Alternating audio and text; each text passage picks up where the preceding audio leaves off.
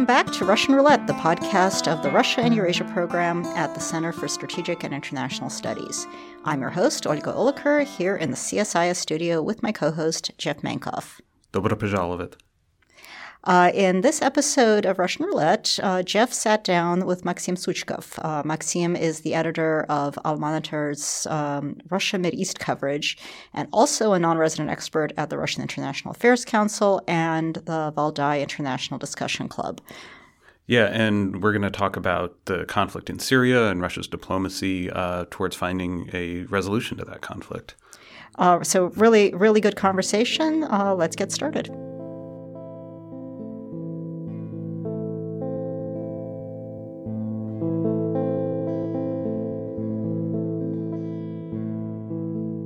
I'm here in the studio today with Maxim Suchkov, who is the editor for uh, Middle East coverage at Al Monitor. Uh, he's also a non resident expert at the Russian International Affairs Council and the Valdai International Discussion Club.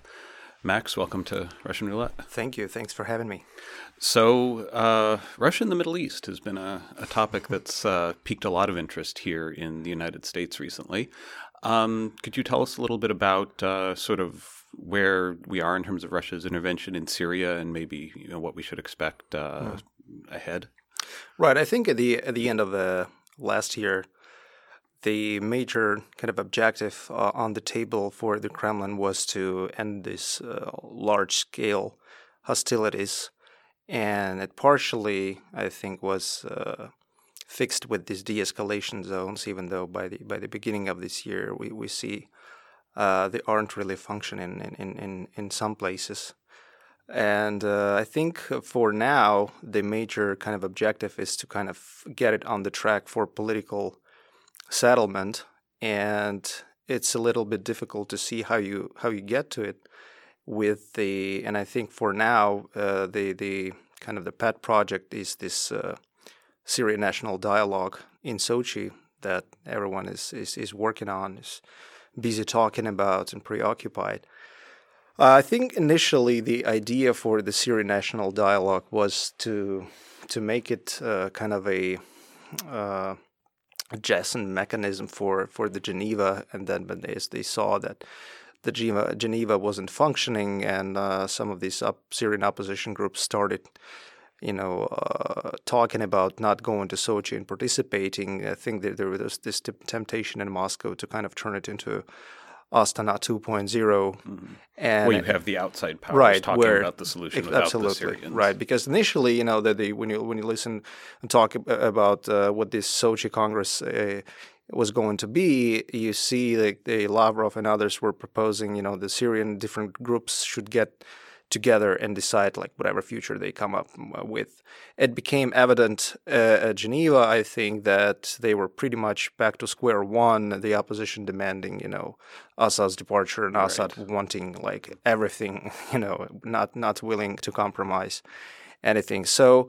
Uh, I think at this point uh, they decided to kind of push uh, forward with this process, and for now, uh, Russian party proposed 1,700 uh, people, which is like a long list. Enormous. Yeah, it's like several several dozens uh, groups there, uh, and that's you know not not counting the ones that refuse to participate at this stage. So Turkey and Iran are currently reviewing this, so they who they're comfortable with, who are not they're not, mm-hmm. not comfortable with, mm-hmm. you know, and then other. Okay, so as a result of all of these processes, Russia's sort of placed itself at the center of the efforts to find a diplomatic resolution in Syria.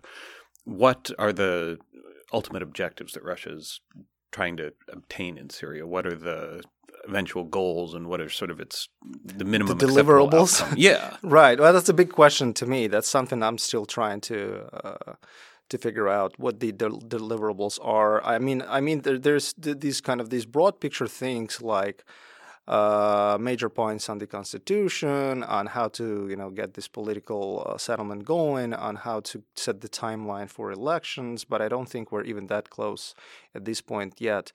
Uh, so, uh, and I think that you know, for now, this kind of minimum objective is to make sure that Iran and Turkey stay uh, in this process and stay within this kind of framework. So that they try and achieve their objectives through the diplomatic process Right. instead of by right because you know. Iran and I think it kind of came to this point uh, where Iran has been uh, more suspicious you know and, and, and more careful about not uh, giving Russia too much leverage in Syria where Turkey is kind of holding this parallel track discussions with the opposition and opposition look, looks up to them as the you know mm, who's trying to empower them more maybe you know this kind of they figure out that Russia has been playing, Playing this both sides. good cop to Tehran bad cop but Mhm. ultimately you know it's they, they're, they're And with the getting- Kurds. right uh, so and with the Kurds definitely so uh, it, it, it's been challenging so we'll see and I think there is there is some interesting uh,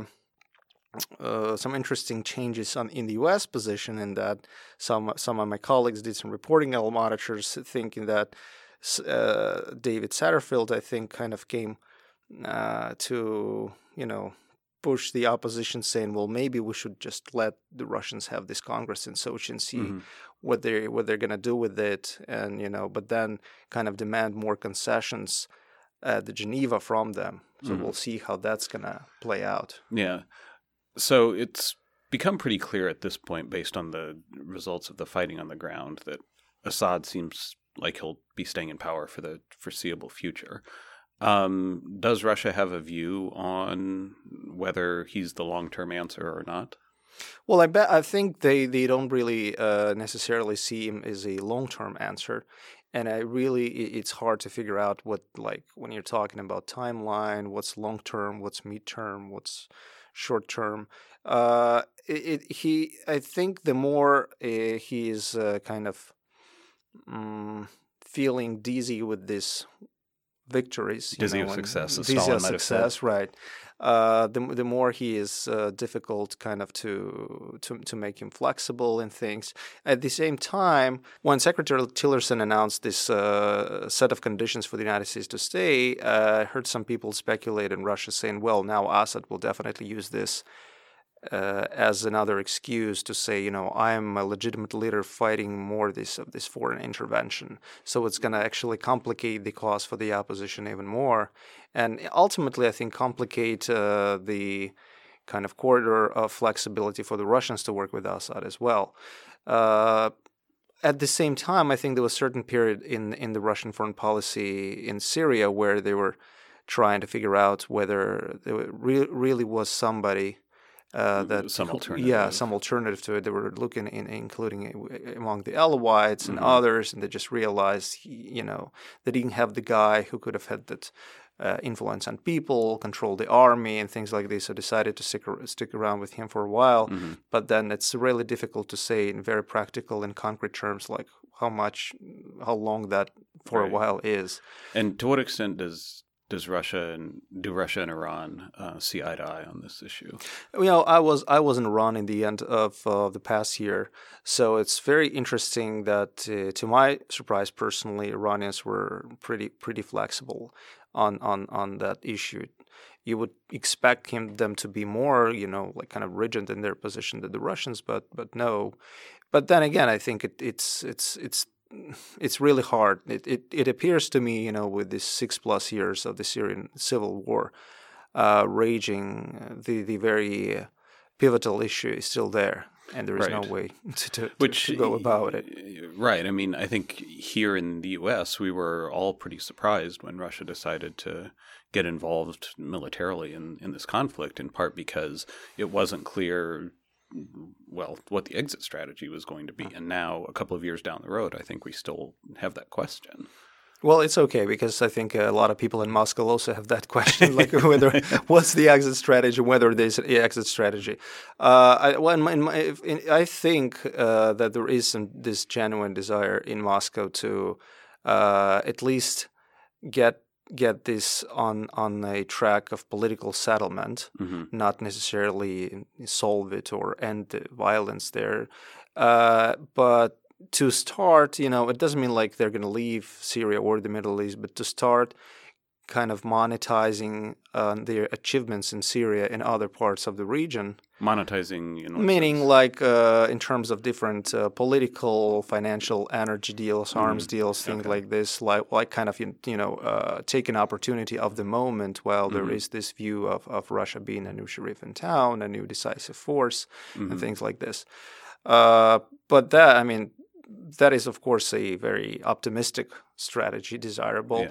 uh, maybe you know they would uh, want to do maybe you know again it's really interesting to see if if a lot of people see the presidential elections in march as kind of a a new uh, a milestone after which you know there might some differences in Russian foreign policy, how it's going to yeah. uh, reflect on the domestics, and ultimately, I think Russian foreign policy in general and in the Middle East in particular uh, is you know makes sense only in terms if you can you know make some mm, uh, some uh, profitable or mm, important achievements for domestic politics for mm-hmm. like to use it as the sources of uh, economic growth mm-hmm. and things like this and uh, at this point you know it, it, unless syria is settled it'll always be a little a little hard to move yeah. forward with this kind I mean, of that's kind of interesting that you say that because how what are the economic advantages that Russia gets from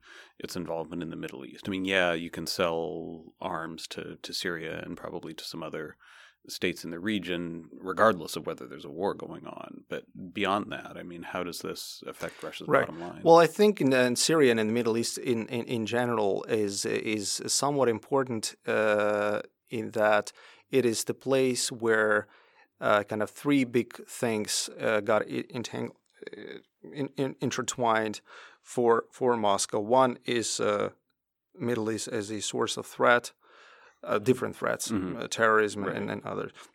Second is what what you're asking about these kind of economic things, and here I I, I mean, uh, well, yeah, this military contractors. One thing, other thing is agricultural exports mm-hmm. that are on the rise. Third thing is this uh, nuclear energy industry development across the region. Mm-hmm. You see them building in in, yeah. in, in, in, in, Turkey and in, Egypt.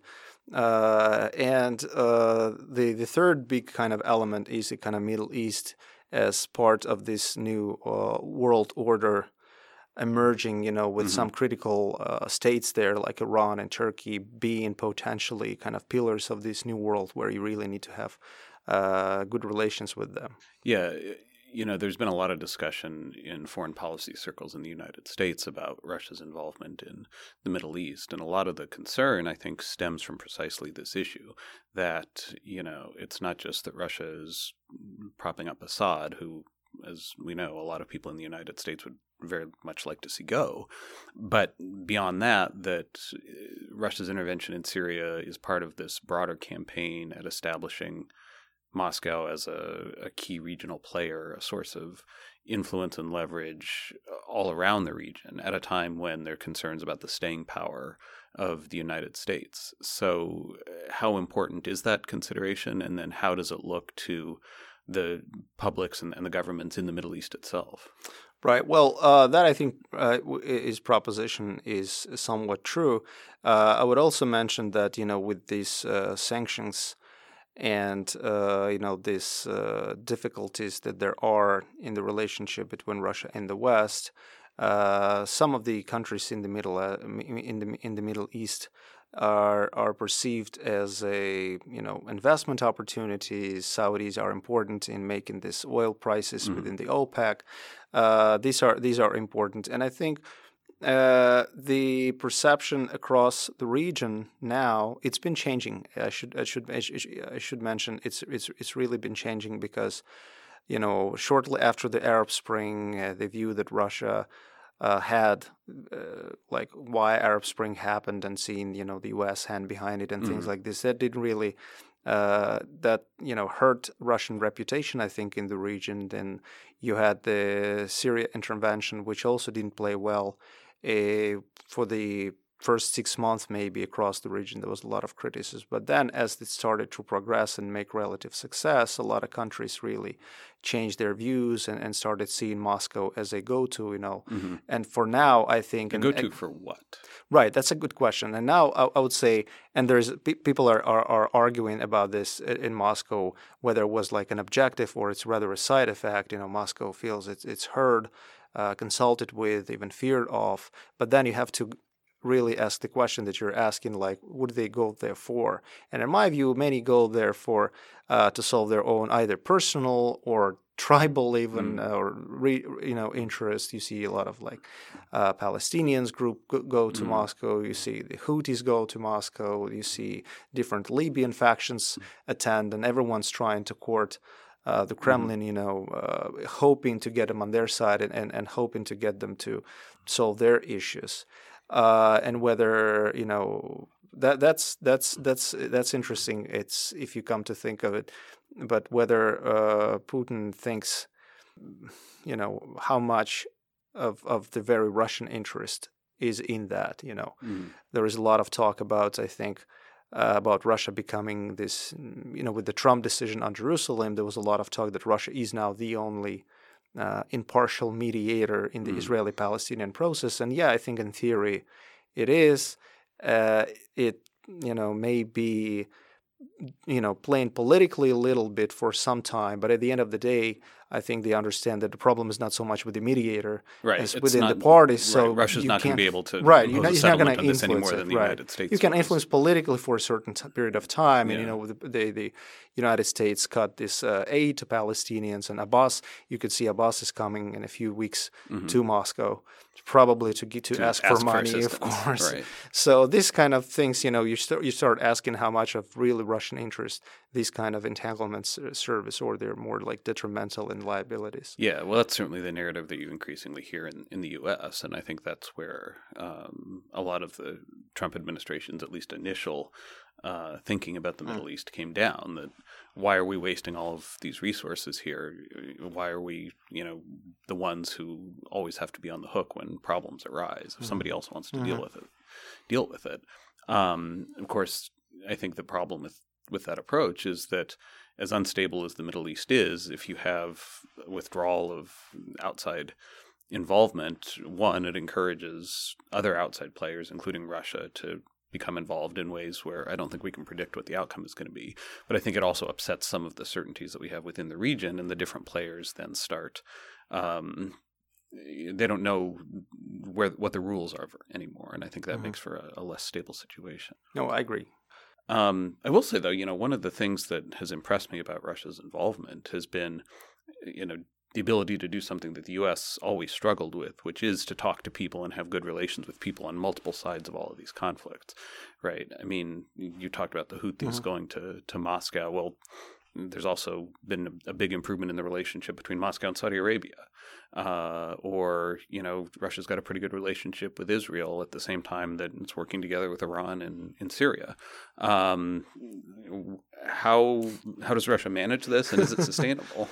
Well, uh, I think this one of the uh, starking features of the Russian foreign policy today, which makes it in many ways different from uh, that of the Soviet Union, that today Russians are not approaching uh, the relationship with regional powers through the lens of uh, ideological loyalty, mm-hmm. uh, right? So that that kind of makes it more flexible, and uh, it's actually I think one of the kind of key principles uh, Russia has maintained throughout the this involvement in Syria or this quote unquote return to the Middle East uh, where it believes that you know keeping open channels with anyone as long as it helps you know uh, implement your interests as long as it helps you uh, do stuff on the ground is is important and uh, definitely should be uh, opportunities for it should be uh, really sought.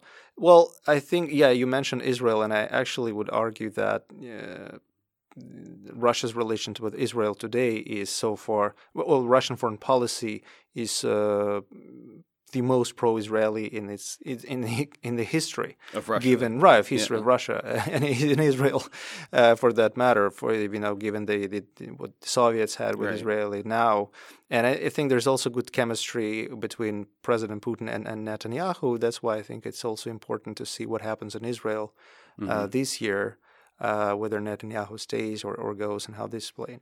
And one, uh, you know, was, but there, can I, if I yeah, sure. I mean, there is some tension there, right? Because course, you know the, yeah. the, Israelis are not happy about the expansion of Iranian influence in Syria, and I know have been mm-hmm. carrying out some military operations to keep. Iranian-backed groups away right. from the Golan Heights, for example. Right, and uh, definitely that, and uh, and also whenever Israeli security or intelligence are coming to Moscow, there's this uh, there are speculations that they're sharing some of the intel that they have on Iran to show that how what Iranians are doing that hurts mm-hmm. Russia's position and interest there. And I think this is this. I mean, this certainly managing this. Uh, warring camps is all, is always different, uh, difficult, and uh, the United States uh, knows a lot about that probably. Uh, the burdens of empire, right? and uh, at the same time, you know, I feel that Moscow has been very selective in where it wants to get involved and where it doesn't. Mm-hmm. So, you know, they, you know, this trying to address the security concern for Israel, I think, has kind of been projected in Russian. Uh, I don't, I don't know if you can call it a line of promise, right? But uh, they managed to persuade Iranians to keep this 40 uh, kilometer uh, distance from the Israeli border. I mean, you don't, you don't. It's hard to tell for how long it may stay, mm. but so far it's been working to address kind of this Israeli concern. As far as, say, there's this talk about uh, Iranian presence in Syria growing.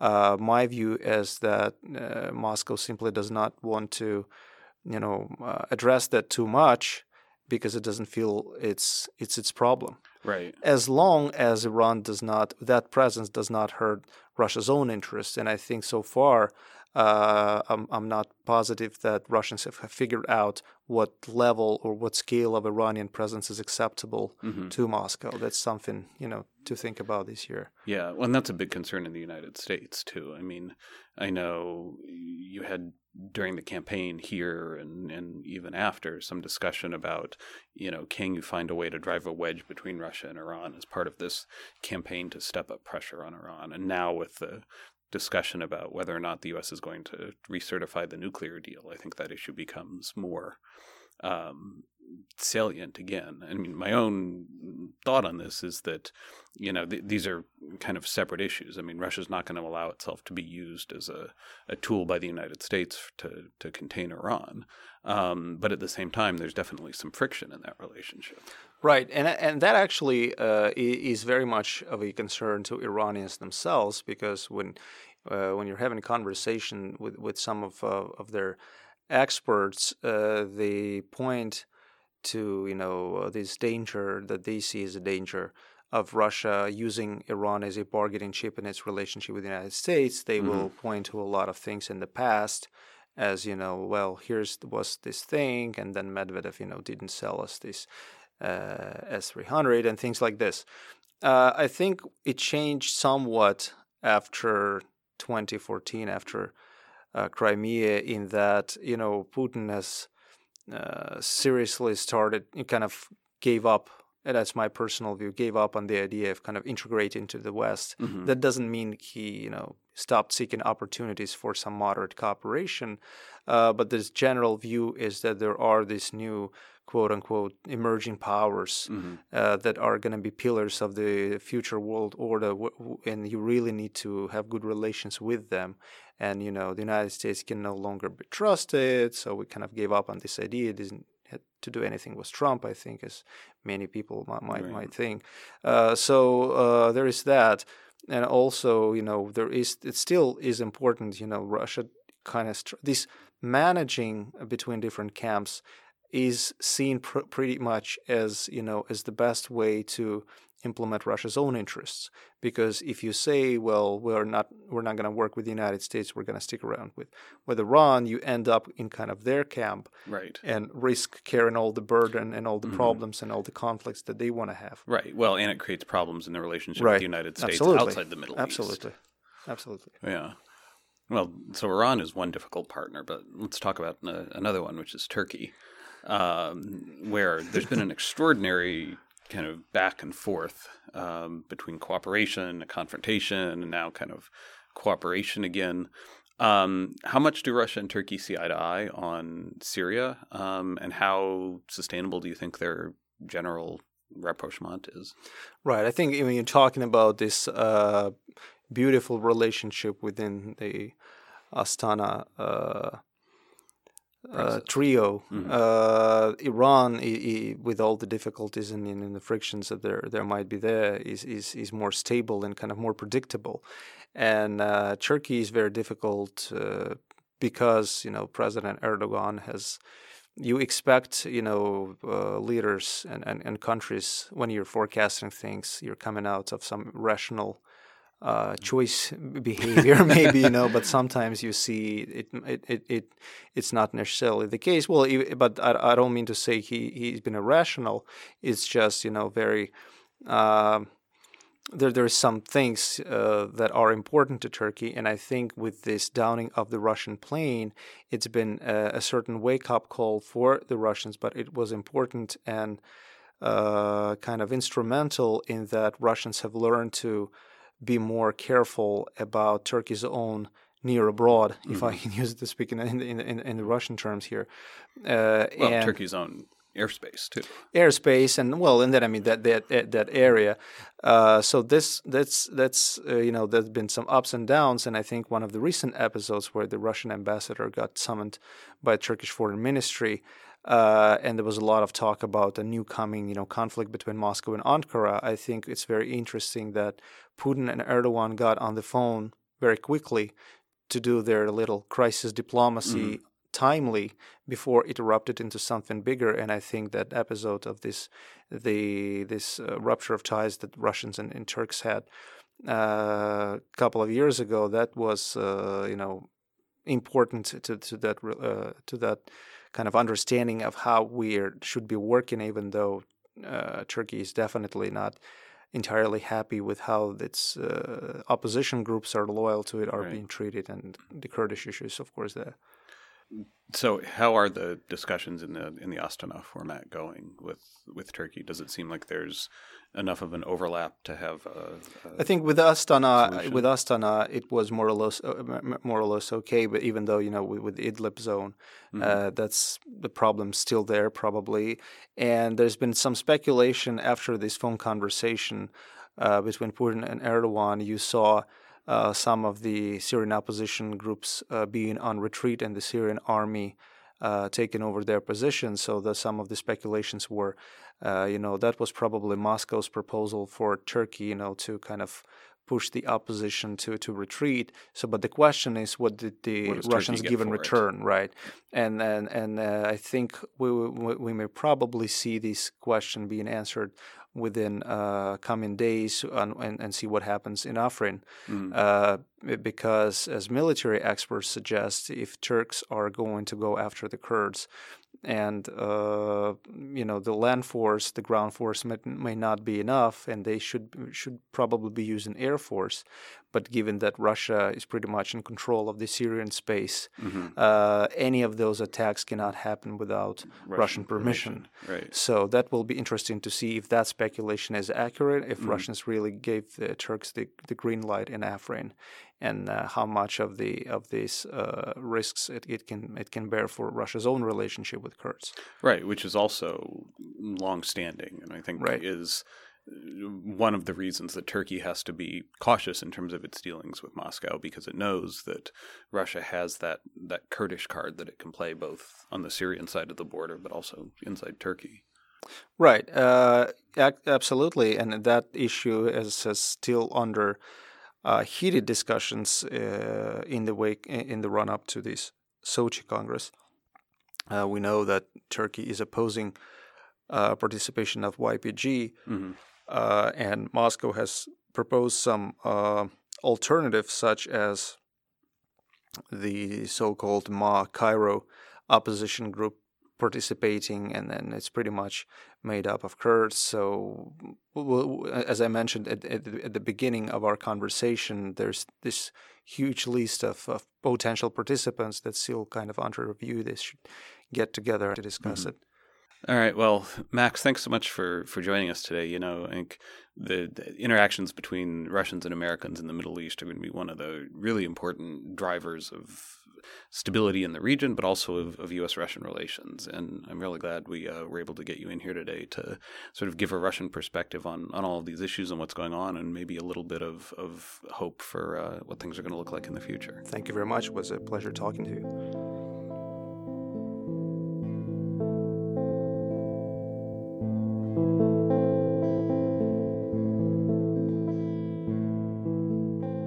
All right, thanks for listening. Uh, that is it for our show today. Uh, there is a link to Maxim's bio in the show notes below.